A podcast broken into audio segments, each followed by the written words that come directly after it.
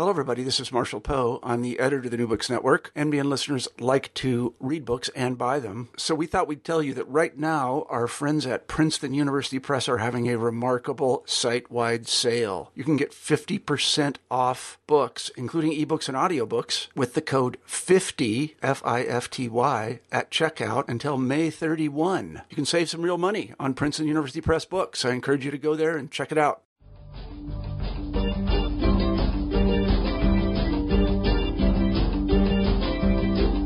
Welcome to the New Books in Philosophy channel of the New Books Network.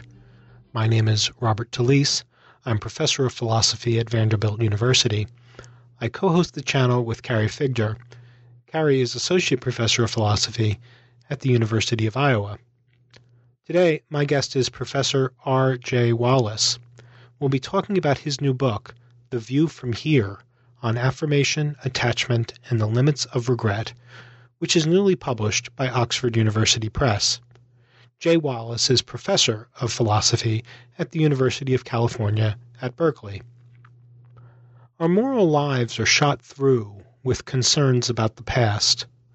Only a lucky few, if anyone at all, can escape nagging and persistent regrets about actions and decisions in our pasts. But sometimes those very decisions that we now regret are the causal or conceptual antecedents of further outcomes that we now must affirm. That is, when we look back on our lives, we often find certain features of our past lamentable, even though without those very features, something of value in our present would not be. How is this mixture of regret and affirmation to be understood?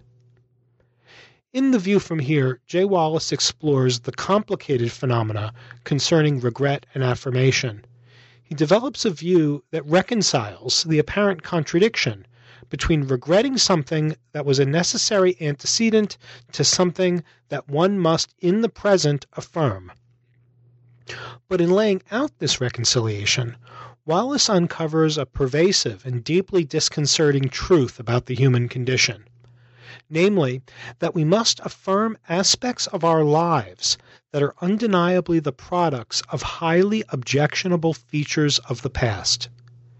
The view from here is a thoroughly compelling and deeply intriguing work of moral philosophy. Let's turn to the interview. Hello, Jay Wallace. Hello. How are you doing today? Uh, I'm fine, thanks, Bob. Well, thank you so much for joining us on New Books in Philosophy. You're welcome. Uh, thanks for your interest in uh, in talking about my new book. Well, wonderful. Um, today, folks, on New Books in Philosophy, my guest is R.J. Wallace, who has just published a book with Oxford University Press titled The View from Here on Affirmation, Attachment, and the Limits of Regret. This book explores the range of moral phenomena that attached to those retrospective assessments that we make of our own pasts. Um, as its subtitle indicates, the book essentially focused on inter- interrelated questions concerning regret and affirmation. In particular, Wallace is concerned with cases in which it seems as if one must regret something in the past that is nonetheless causally or conceptually the antecedent of some subsequent outcome that we must affirm or have some positive affect towards. Um, this is a deep and compelling book, and I highly recommend it. Um, and there are lots of details here uh, that, that, that we'll be discussing uh, in this interview. Um, but before we get into those details, um, Jay, why don't you begin by telling us a little bit about yourself?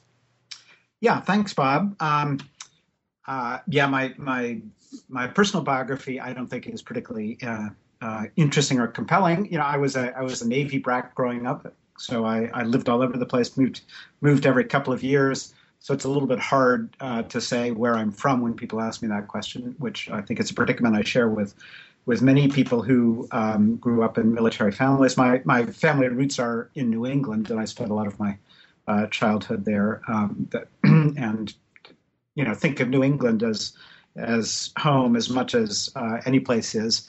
Uh, but but not because I, I really spent all of my childhood there. It's just that's where our family roots go back.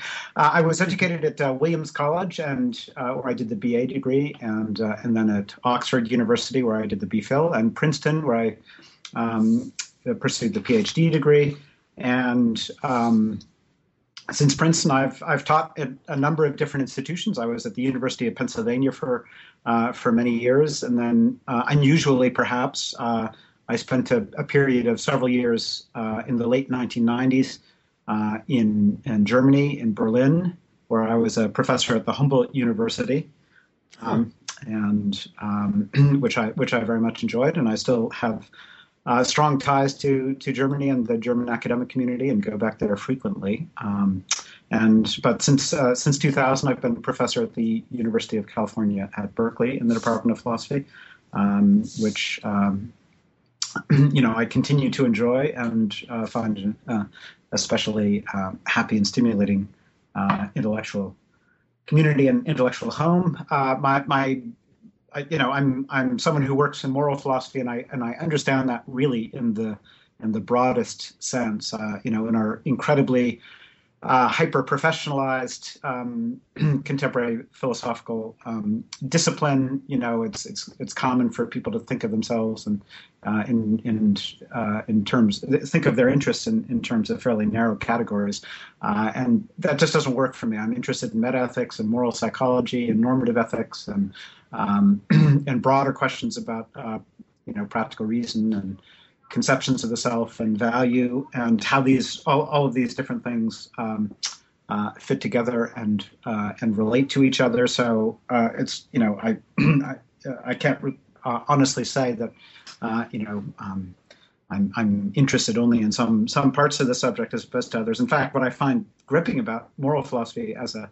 as a set of intellectual questions is, in some ways, um, the interconnections between the different parts of the subject, which um, which you know I think uh, I, I, think give it a lot of its um, compelling character. You, you, know, you can't really mm-hmm. Um, understand issues in normative ethics without seeing their connection to questions in the theory of practical reason and in moral psychology and so on.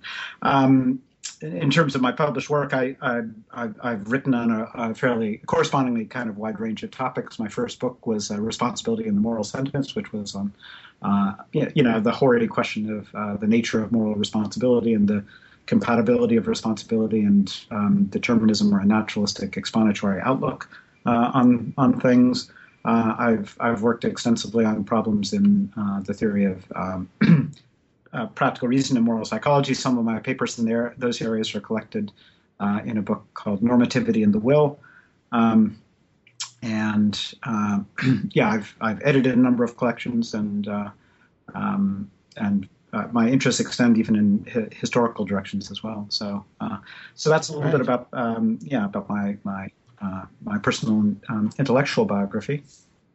Great. Well, let me pick up on um, uh, the way you characterized your your the breadth of your interest in moral philosophy, um, and ask you um, a question uh, about the um, maybe the methodological um, commitments that are lying behind uh, the new book, The View from Here. Um, so it, it, seems to me that the, the view from here is um, distinctive in a way in that um, uh, as a work in moral philosophy, in that it's it's almost exclusively focused on sort of backward-looking moral assessments.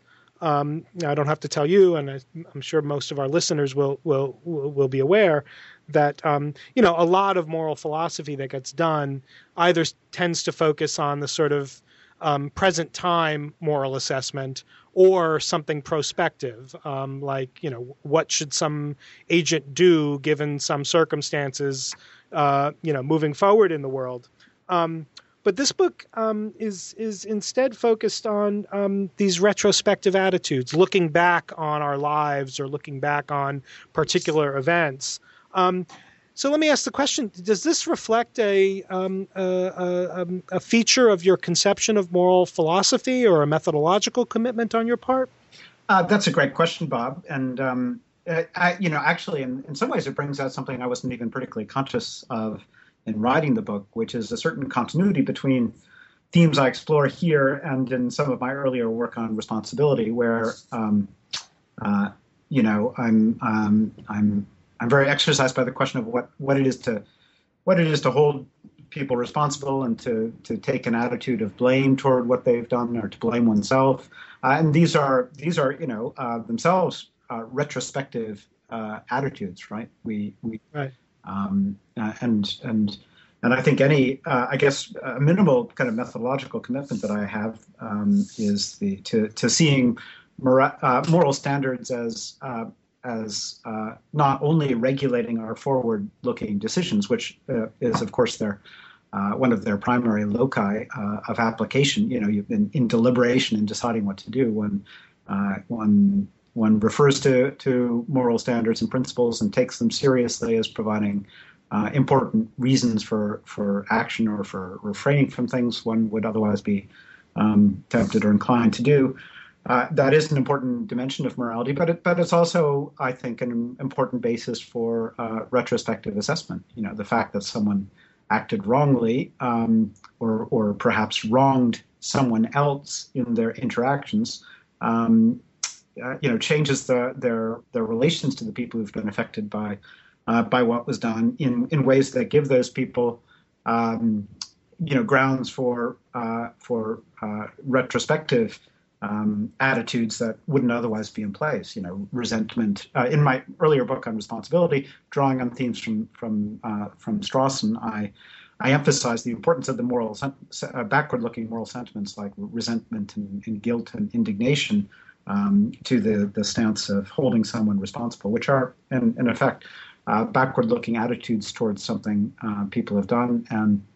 You know, the general idea is that it's important that morality should provide uh, a basis for responsibility relations between people, which are relations that are structured in terms of these uh, these negative um, backward uh, assessments.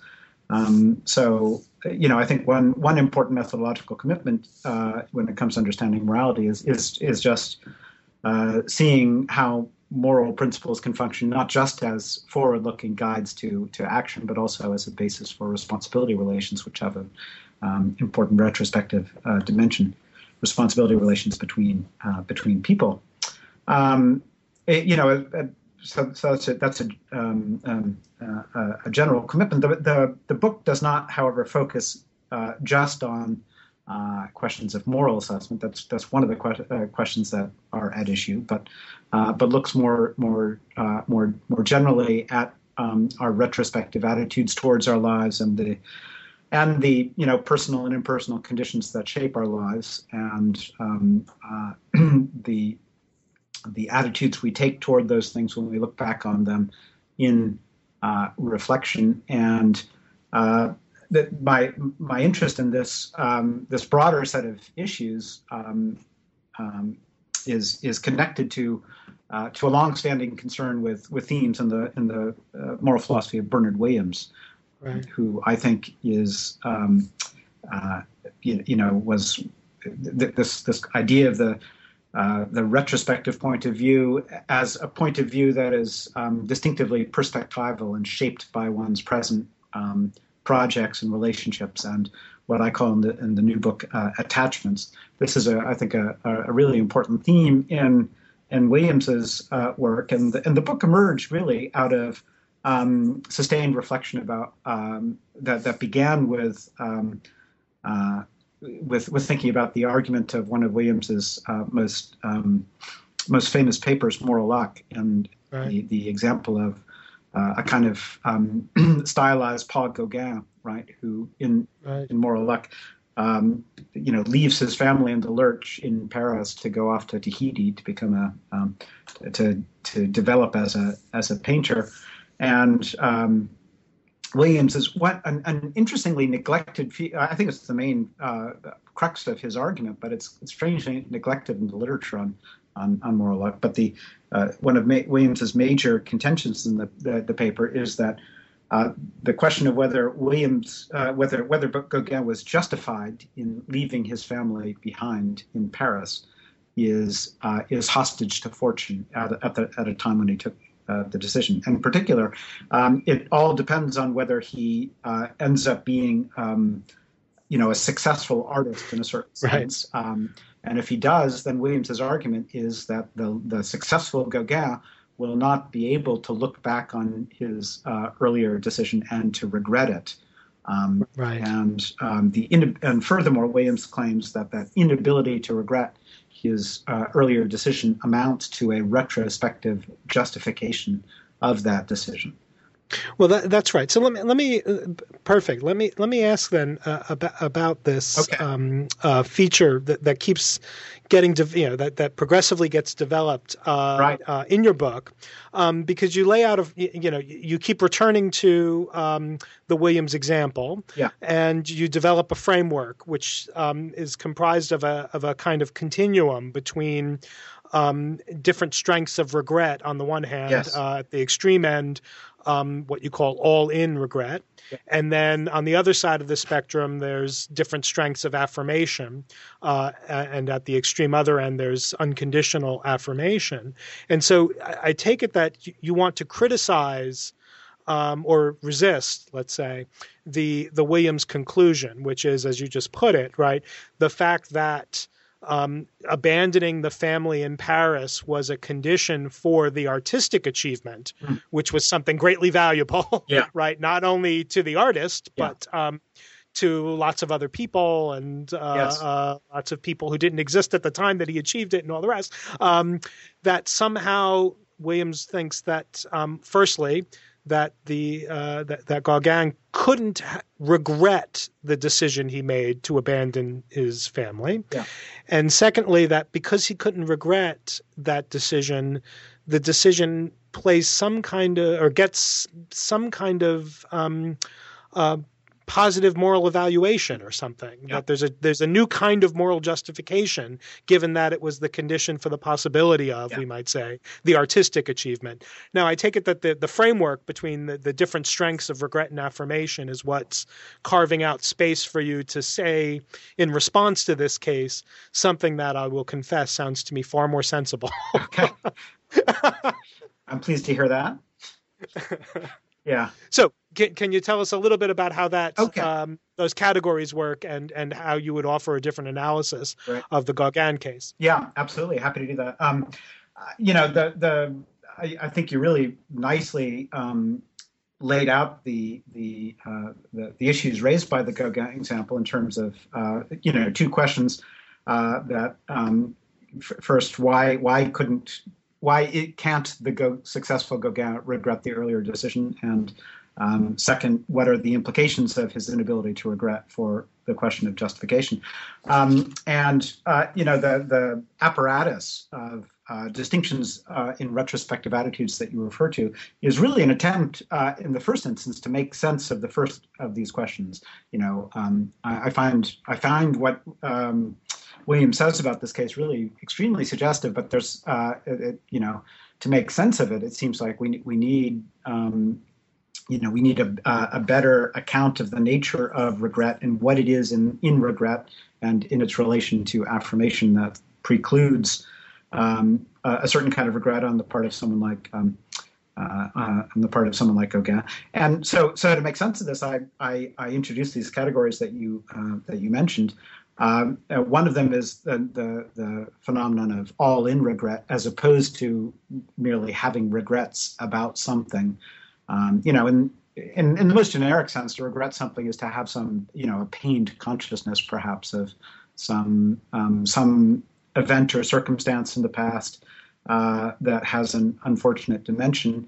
And you know that in that very generic sense, there's nothing uh, that would preclude even the very successful Gauguin from uh, from regretting or having regrets about um, you know the family he, he, the destitute family he left behind in Paris. He can think back and have a pained consciousness about that, just as he can look back on all kinds of things and have a pained consciousness about them.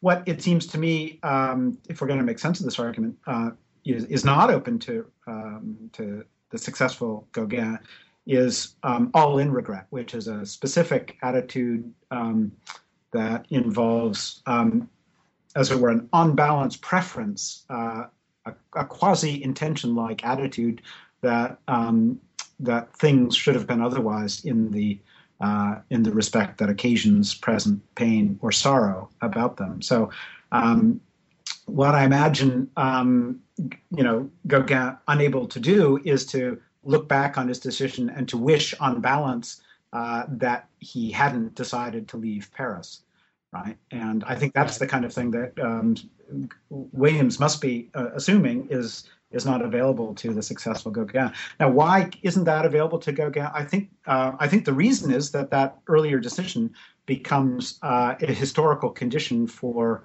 uh, basically um, the the project that gives the successful Gauguin um, uh, his primary basis for affirming his life. Right? Um, he, right. he affirms his life. He he um, he prefers, uh, he, you know, he has a has a kind of positive attitude towards his life on account of the role in that life of his successful artistic projects. And uh, my uh, my hypothesis on Williams's behalf is that uh, the reason why Williams thinks that Gauguin can't regret in this all-in way the earlier decision is that it conditions this um, uh, the thing that provides him with a basis for affirming his life. Now, affirming one's life in this unconditional way is is basically, you know, preferring on balance that one should have lived the actual life that one lived, as opposed to, you know, um, the alternative that one shouldn't have lived at all. It's a fairly minimal condition, um, but the the idea is that this this affirmative attitude, um, you know, is is rightly described as the attitude of affirming one's life, and it has um, um, it, and it, it's an attitude that reflects a kind of attachment to one's own life and to the things in one's life that give it meaning. And this relation to attachment, I think, uh, expresses itself in the the further idea that affirmation in these cases has a kind of unconditional character. So, to affirm one's life unconditionally is to um, is to is to is to prefer on balance the actual life one one has led, um, and uh, and in, a way that commits one in turn to affirming the historical conditions uh, of that life. And, and uh, so at this point, we see the incompatibility of unconditional affirmation of one's life and all in regret about one of its conditions. Those two attitudes, as I as I as I try to refine and uh, interpret them, uh, really can't can't be combined coherently. And so, right. so it's the unconditional affirmation of Gauguin's life that precludes all in regret about the decision that um, uh, that you know made uh, that made possible um, its its its defining um, its his his later defining project. Uh, and um, so, so that's the structure of attitudes that that that re- recurs then throughout the book in a variety of other contexts as well.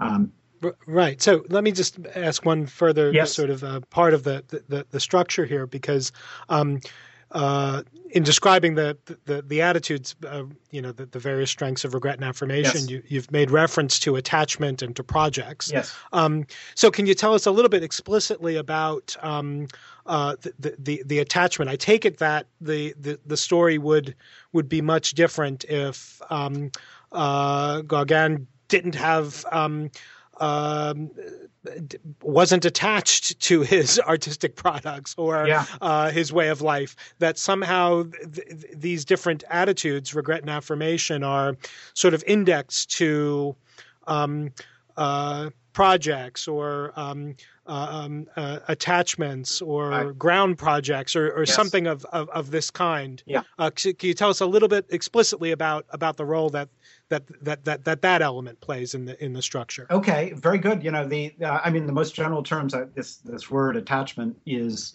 Uh, is standing in for the sorts of things that Williams variously talked about as ground projects or as categorical desires.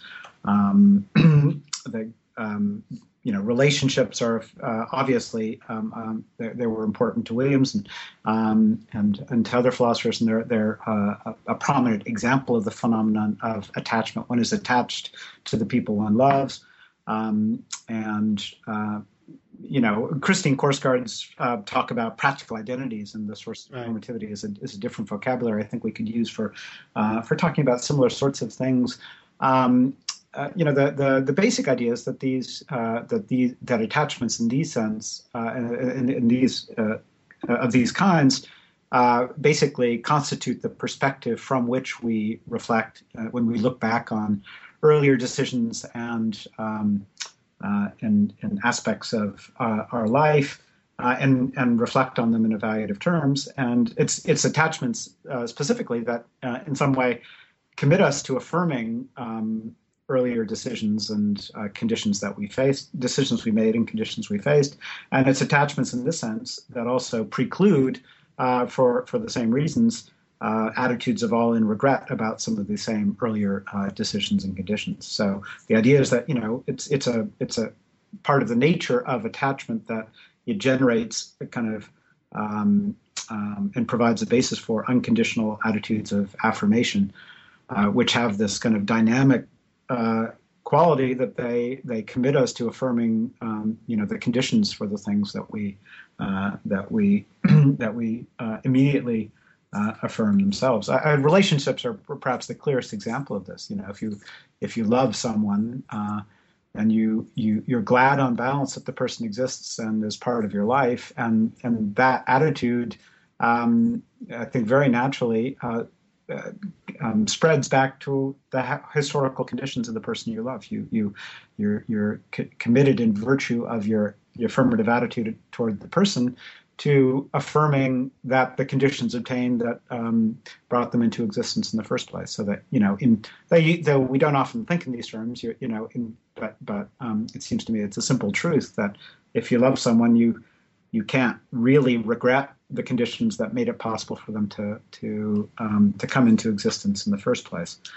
Well, that's a good uh, uh, place to break in and, and, ask about the other recurring example okay. in the book, um, which is precisely um, uh, maybe as I well as I was reading it, I was thinking, oh, this is the this is the kind of example that really makes very good sense of of the attachment aspect of yeah. this because you consider a case that in some ways is structurally similar uh, to the, the, the Williams case about uh, Gauguin, but is um, in fact about a a, a woman uh, who, when she is um, uh, uh, very young, uh, decides to uh, bear a child right. um, under conditions under which it would seem morally objectionable for somebody uh, that young, under those circumstances, uh, such as you describe them, to, to, to bear a child. There are moral questions about the young woman's ability to um, provide the necessary care and attention right. given her young age.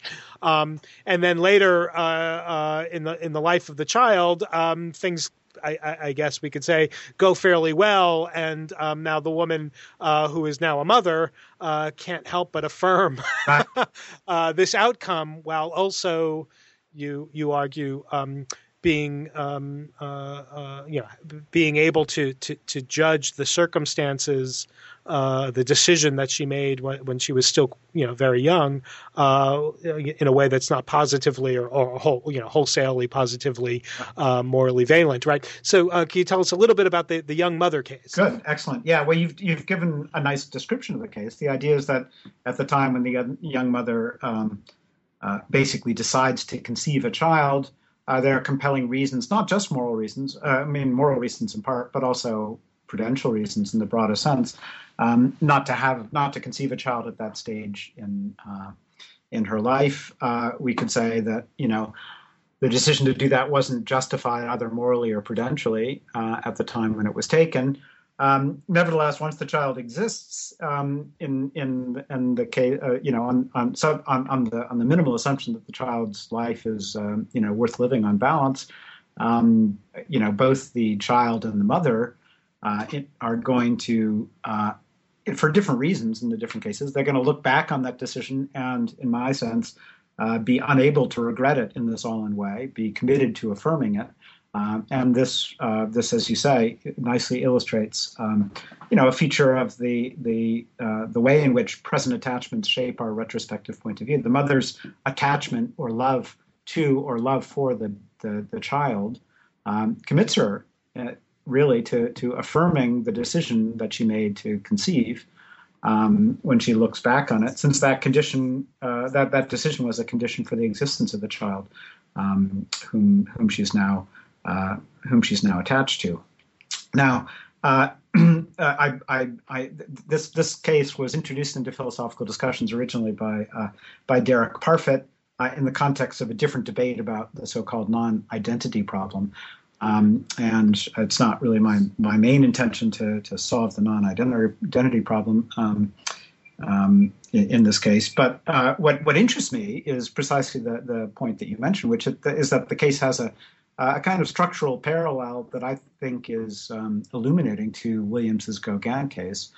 Um, and uh, though, but I think the the parallel uh, works against Williams's conclusion. Now, if we go back to the Williams case, you uh, um, uh, you know you, would mentioned earlier that um, on, on Williams's view, uh, the hypothesized inability of Gauguin, successful Gauguin, to regret his earlier decision, um, in Williams's view, uh, amounts to a retrospective justification for that decision.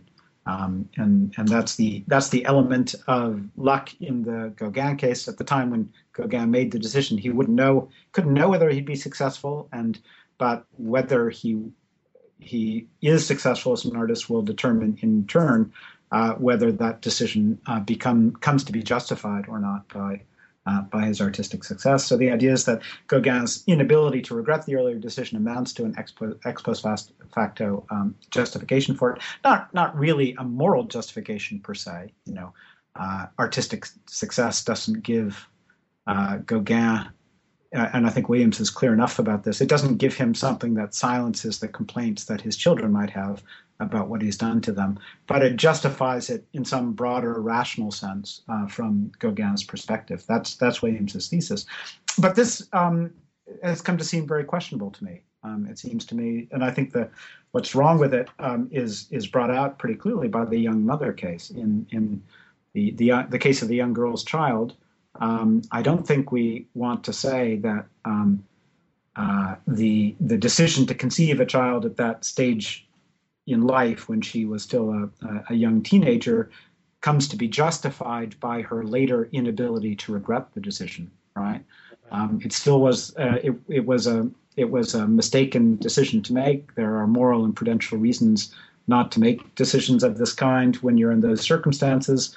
Um, the mother will still affirm those reasons when she thinks about the uh, the situation of, of of you know other you know girls who are in in the same situation uh, today, um, and uh, and it just seems uh, to, to, me uh, misleading to think that her inability to regret the earlier decision in virtue of her attachment to the child uh, to whom she gave birth um, constitutes some kind of retrospective justification for it.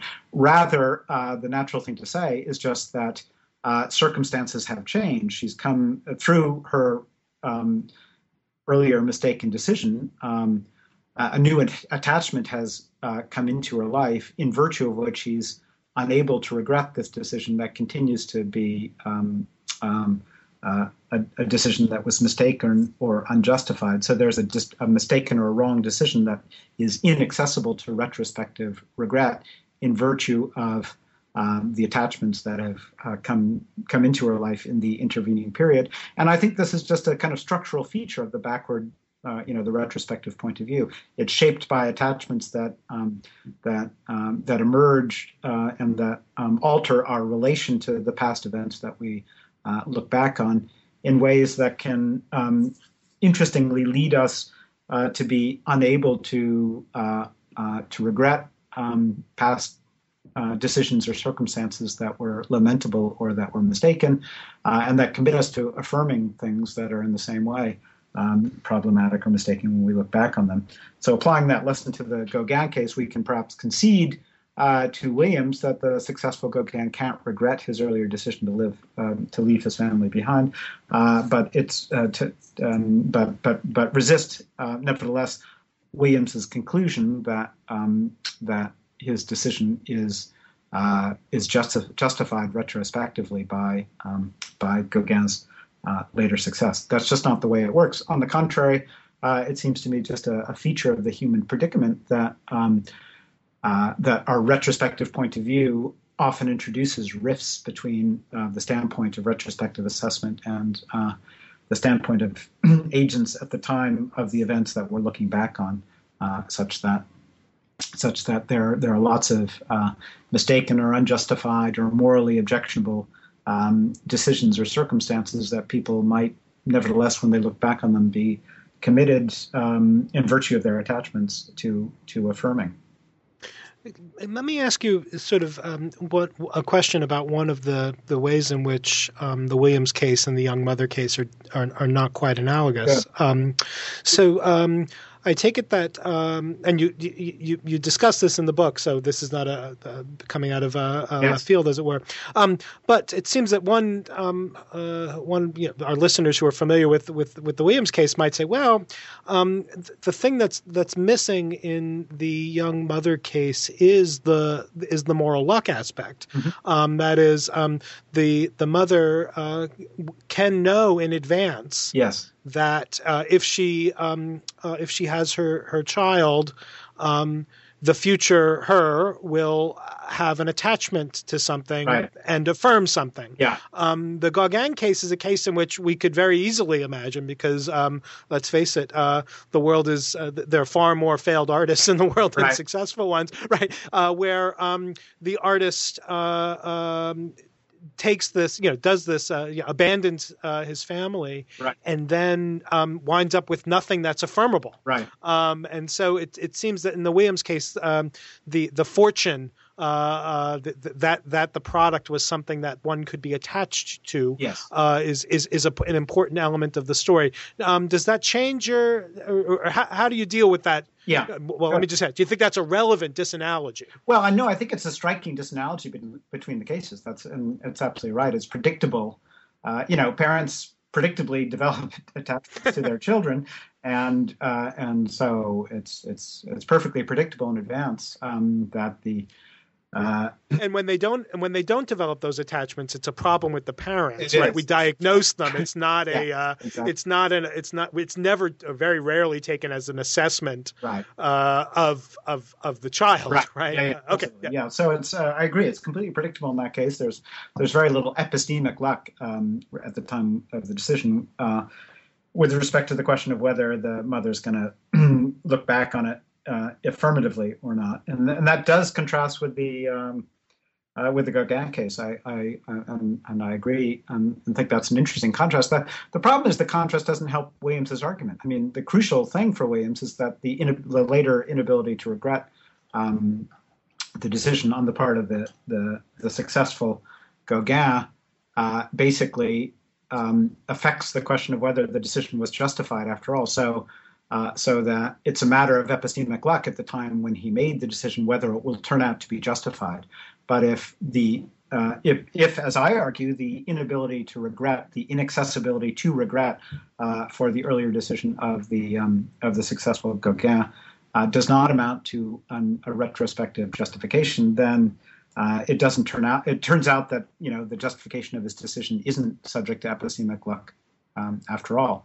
Uh, you know, we, we don't need to know whether Gauguin is successful and therefore able to affirm or um, regret in this all-in way his decision to know whether it was justified. We can just look at the circumstances that obtained at the time when he made the decision, and um, it seems to me that you know that there's a compelling reason for thinking that it wasn't justified on uh, on those grounds, and that you know nothing about his later um, um, success or lack of it as an artist affects that um, that fundamental question of justification. Right, right, right. Very good. Um, so um, let, let me move on, if, if I may, sure. because um, uh, at the close of chapter three, um, there, there, there, there, are a couple of pages that that I found um, really, really interesting. Uh, in which you um, comment um, on certain discourses concerning disability and disability yes. communities, and um, you um, you bring your uh, analysis of the different strengths of regret and uh, the compatibility of different forms of regret with affirmation uh, to bear on um, uh, certain questions about right. um, affirming um, uh, affirming a life that uh, popularly would be called a life where there's prevalent disabilities, um, and what that means in people's um, reasoning about uh, uh children to disabil- uh, disabled couples and so on yes. and so forth. Can, can you tell us a little bit about that discussion? Sure. Yeah, happy to do that. So, I mean, um, at this point in the argument, I'm I'm shifting my focus a little bit from. I, I, mean, the, the cases we've talked about so far, the Gauguin case and the young girl's mother, involve cases where we we imagine agents looking back and, on some decision that that they have taken in the past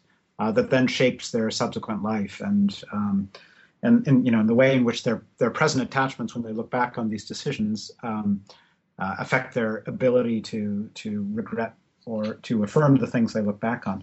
Um, but I think something like the same dynamic, uh, um, you know, emerges when we we look back not just on decisions we've taken, but on on circumstances that that shape our life, uh, our, our lives in various ways.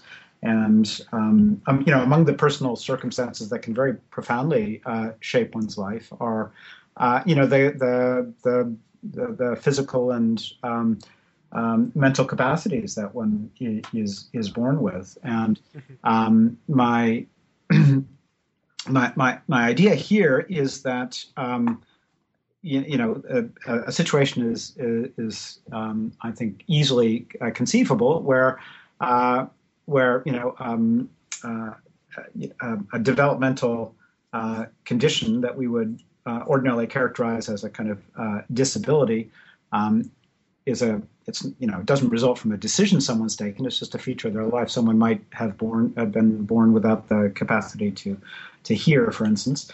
Uh, and, but that that feature of their um, their abilities and capacities will presumably in, in many cases uh, shape their uh, their defining projects and activities as uh, as adults in ways that could um, leave them um, unable to regret those decisions insofar as those decisions uh, the, those those conditions insofar as the conditions have have come to shape the activities that define and give meaning to their life. So so I assume that um, uh, you know members of the hearing impaired community uh, participate in forms of human culture that are immensely valuable that involve um, you know sign language and uh, abilities to to to communicate without hearing uh, that define um, these communities. And uh, someone who's who's grown up in this environment and who um, uh, could uh, could, in virtue of uh, the attachments that have come to define their adult life, find themselves, um, for structurally similar reasons, committed to affirming the uh, the hearing impairment that has shaped their um, their defining projects as um, as as adults. Uh, now, my, my suggestion is that being in this kind of uh, relation to the conditions that define your um, your your adult activities doesn't um, amount, you know, to uh, to to the conclusion that it's in general uh, valuable or desirable uh, that other um, human beings who uh, who um, have opportunities to overcome these same conditions should um, uh, should not be provided with the opportunities to do so. So, uh, you know, an interesting case that is much discussed involves uh, you know decisions of um, uh, that parents might take to have uh, their hearing impaired children um, have them uh, equipped with cochlear Im- implants and.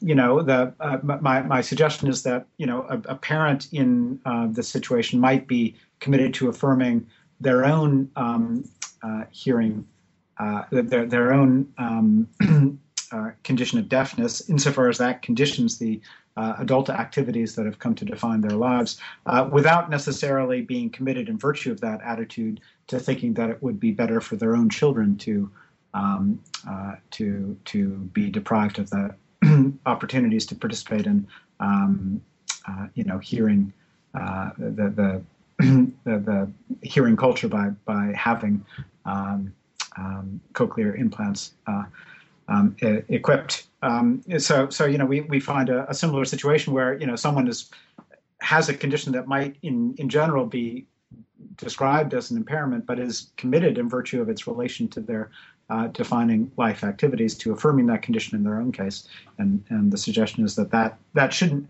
that that's a perfectly intelligible condition, but it doesn't amount to the judgment that it's in general better for people to lack the capacity to hear, and in particular, it doesn't uh, provide a justification for um, you know for the decision to um, um, uh, not not to provide um, some hearing capacities to their own children if opportunities to do that are available. Right, and it seems also to um, to equip um, hearing impaired parents who um, opt for uh, cochlear implants for their children to deflect criticisms that yeah. Um, that decision um, amounts to. Uh, um, sort of practically taking a negative attitude towards their uh, their, their their their own uh, uh, deafness. Exactly. Yes. No. I think the you know our attitudes are much more. Uh, they're they're they're complex and nuanced in cases like this, and and I think some of the nuance in, in them, uh, the potential nuance, comes into clearer focus when we when we distinguish in the ways I'm trying to do in this book between um, you know the commitment to affirming something and its evaluation as as as good or bad. These things can come apart, and uh, and they can come apart in ways that I think might make make sense of otherwise puzzling um, situations like that of adults who who both maybe affirm their own. Uh, you know their own um, condition, their own hearing impairment, but but nevertheless decide uh, to um, to take steps that will overcome that same condition in their children. I think that's a perfectly right. coherent um, uh, set of attitudes. Um, once we once we tease apart, um, you know, retrospective affirmation and positive um, uh, evaluative judgment or justification. Right, right. So now moving on, because uh, you're right that that that the, the, the this discussion begins to move in the direction of um, the final chapter of the book, yeah. um, which is squarely about um, uh, cases involving um, uh, regrettable past circumstances that are not tied uh, to one's own agency or yes. might not even be tied to agency uh, at all. Yeah. Um, and you raise this uh, is very provocative and um, I, I, would say uh, really, really compelling and interesting. Uh, the last chapter is devoted to a discussion of what you call the bourgeois predicament. Um, so let me just yeah, let me just ask you. Uh, so tell us what's the bourgeois predicament? What what are we talking about here? Good. Yeah, I mean the bourgeois predicament. It's a it's um, it's a little bit provocative, but you know it's a, it's it's it's personal for me, and I think for many people in my situation. I mean the sure. and you know the and, and, the idea here really is is is a fairly simple one, but it's that many of us who who have the um, the good fortune to live in conditions of comparative affluence uh, you know, have built our lives around. I'm not talking about you know the extravagant activities of the one percent or, or such, but you know, take university professors uh, who are have the good fortune to to to work in um, you know fairly uh, ambitious and well endowed and well funded universities. Um, uh, my my assumption is that you know the philosophical activities in these kind of contexts are undeniably valuable. They're the sorts of things that um, you know can make for an extremely rewarding and meaningful life, and provide the people who engage in the activities with uh, a powerful basis for affirming their lives um, uh, as they lead them. Uh, but you know, it's it's um, it seems to me an obvious fact that um, the, these very activities are conditioned and made possible uh, by um, by broader social and historical conditions that are objectively lamentable, right? right. Uh, so, and in particular, I'm thinking here of you know global um, global inequalities in the distribution of uh, resources and access to opportunities, um, which uh, you know, uh, um, regardless of whether we think of uh, you know the vast disparities of uh, um, you know resources and opportunities in the world as matters of global injustice or not they they're unquestionably it seems to me lamentable. The world would be a better place if if things were more equitably distributed in, including resources and opportunities. Uh, but my uh, i think fairly uh, compelling hypothesis or or or, or um, t- seems to me fairly obvious hypothesis is that you know contemporary you know um, elite uh, research universities would not exist in their current form in a world in which uh, uh, you know resources and opportunities were distributed more equitably.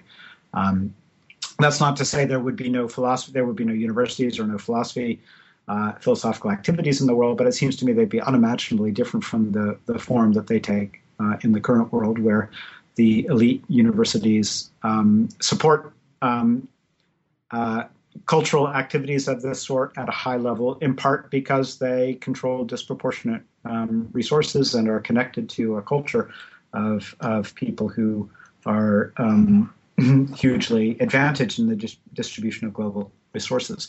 So uh, if these uh, if these background assumptions are plausible, then uh, then people like myself, we find ourselves in the situation that I call the bourgeois predicament, where um, like Gauguin, our lives are organized around valuable activities. I don't question the value of uh, philosophical research in elite um, uh, research um, environments. Where so, but um, where, where, our lives acquire meaning and significance in virtue of containing in them these kinds of activities, uh, and that commits us to affirming uh, unconditionally those activities and the conditions that make them possible. And those conditions include these um, lamentable global inequalities that um, it would be better if the world did not contain, right? So, uh, so we're we're in a situation where um, our our valuable activities, the, bourgeois predicament, is just the predicament that uh, arises for those of us who uh, who who are in this fortunate position where the value of the activities around which we organize our lives um, is connected in ways to lamentable uh, social and historical conditions in ways that commit us to affirming those very conditions. Uh, and this is this is a kind of absurd situation um, since it's very obvious to us that the conditions that make possible our valuable activities are uh, lamentable. Um, um, and it's an uncomfortable predicament to uh, to confront. I think a lot of us try to avoid it in various ways by, you know, uh, you know, avoiding thinking thinking about it. But um, you know, it's it, the the situation is is there to be confronted, and it seems to me it's uncomfortable for us once we um, make clear to us the relation between uh, the viable activities uh, that give meaning to our lives and the the things the objective objectionable um, social conditions that make those activities possible in the first place. So right, so the the, the book closes then with what you refer to as a pessimistic conclusion. Yes. Um, and you discuss, uh, I, I, should mention, um, you discuss sort of three um, uh, possible and I, I, would guess sort of popular responses to um, uh, the bourgeois predicament, and you say none of these is actually going to uh, uh, um, uh get us out of the predicament, and uh, right. in fact, none of them actually offer us much, much consolation yes. for the conclusion, which is uh, looming that, um, in a way, um, we are. Let me see if I can if I can put this just right. Okay. Um, we are um, sort of psychologically um, compelled to affirm our lives when they are devoted to um, projects and aspirations that are of value, uh, which yeah. our, our, lives tend to be. Yeah. Um, and so there's no way of getting rid of the attitude, right? right. There's no way of getting rid of the affirmation. Yeah. But there's also no way uh, on reflection of of shaking the, the, the, the other realization, which is that um, these very activities uh, to which we are attached and which are objectively valuable and so on are um, made possible only, or, or to say, made possible by um, histories and conditions that are intrinsically uh, and again objectively, perhaps we might even say stronger, uh, unob- you know, sort of uh, uh, uh incontrovertibly, uh, yeah. sort of objectionable. Right. Right. so, um, so is this conclusion? Um, uh, an existentialist conclusion that we're sort of doomed to um, a kind of bad faith, or is it a nihilistic? Maybe these aren't such different uh, options. Is this a nihilistic conclusion? How, how, besides calling it pessimistic, which we can feel the force of the pessimism, um, philosophically, how would you characterize this sort of inevitability of being trapped in this predicament? Good. Uh, yeah, well, um, I no, I do think it has kind of existentialist character, and uh, I talk about Nietzsche a bit in this uh, context. I mean, uh, you know, to be clear, the, the, the bourgeois predicament is illustrates the the general structure of the problem, right? Where you've got something of valuable value in your life that you're attached to, uh, and your attitude of attachment commits you to affirming the conditions of that thing. And so, in the bourgeois predicament, the the valuable activities, because they're so obviously um, conditioned by uh, lamentable inequalities in uh, the distribution of, of, resources and opportunities, you know, we can see fairly transparently the the, the relation between uh, the valuable activities that we're attached to and uh, and the lamentable social conditions that um, that you know we're thereby committed to affirming. But the uh, you know, the, gen- the, the the the worry though is that this this situation structurally generalizes to virtually anyone who's committed to anything, right? Right. Just because just to be to be committed to something valuable is insofar as uh, to be attached to it in like uh, to be attached to a person is to be implicitly committed to affirming the necessary historical conditions of the existence of the person.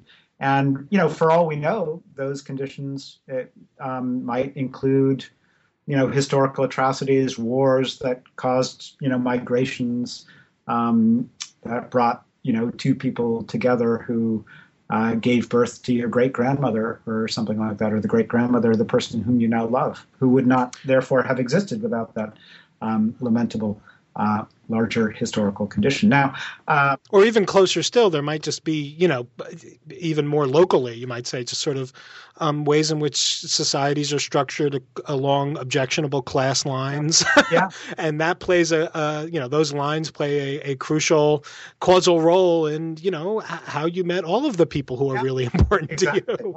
Yeah, uh, right. I mean, for for virtually any attachment, there. Are, uh, countless ways in which that might be conditioned by things that we, you know, when we face up to them, are are they're not things we did. We're not talking about um, decisions we've taken. We're talking about, you know, historical and social conditions, but they're they're ones that we find objectionable and objectively uh, lamentable.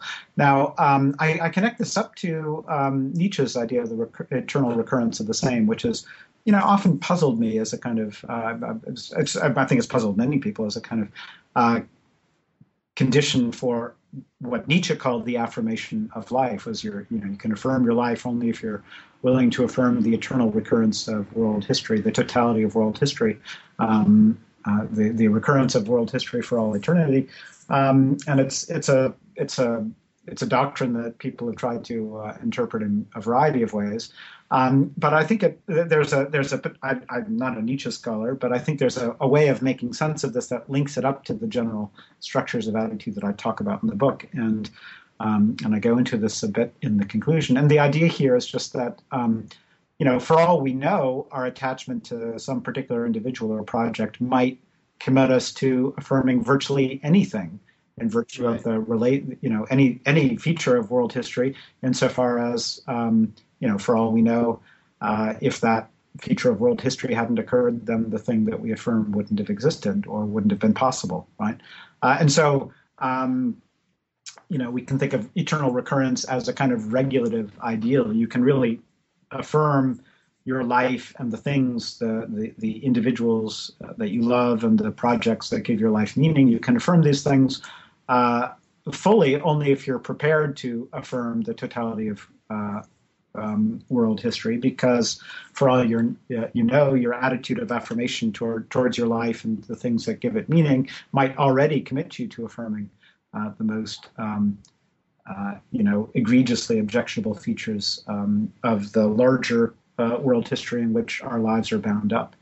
and you know that's a that's an um, unnerving conclusion, I think, um, a conclusion that has a kind of existentialist character, perhaps. I describe it in the conclusion as, as involving a, a modest form of nihilism. Um, I, I, say a modest form of nihilism because uh, the, the argument of the book doesn't, uh, I mean, some extreme forms of nihilism deny any distinctions of value. Um, and you know deny that there's anything that's genuinely good or valuable or worthwhile in the world, and, and that's certainly not one of my premises. Um, but um, but you know the, the conclusion, nevertheless, it seems to me, can accurately be described as involving an element of nihilism because it says that that each of us has um, attitudes towards our own lives and the people we love uh, that don't ultimately make sense, right? right? They involve an element of um, unconditional affirmation of the conditions that made uh, are attachments possible in the first place uh, that you know um, that that that isn't um, adequate to the conditions that that we inhabit. We're committed to affirming things that aren't ultimately really worthy of being affirmed, uh, right. virtue of um, of affirming our lives and the things in our lives that give them meaning and significance. And uh, you know, so so there's something absurd about our um, our attitude towards uh, our own lives um, that reflects the you know the uncomfortable fact that we inhabit a world uh, in which um, the things that we value and that make it possible for us to value our lives are conditioned by things that are unquestionably, you know, abominations. that's you know that's um, excellent, and that, that's part of the human predicament. It seems to me, and we should, um, you know, I, am not recommending that people give up or be depressed about it, but we should face up to this. That's that's right. Yeah. Well, um, Jay, you've been uh, very, very generous uh, with your with your time, um, and uh, I just uh, I want to thank you so much for uh, for joining me on New Books in Philosophy to talk about your book, um, The View from Here. Yeah, thank you very much, Bob. It's been fun talking to you, and I, I very much appreciate your interest. Sure. Well, take care now. Okay, you too. You've been listening to my interview with Professor R. Jay Wallace of the University of California at Berkeley. We were talking about his new book, The View from Here, on affirmation, attachment, and the limits of regret, which is newly published by Oxford University Press. I am Robert Talisse, your host. This is New Books in Philosophy. I thank you for listening.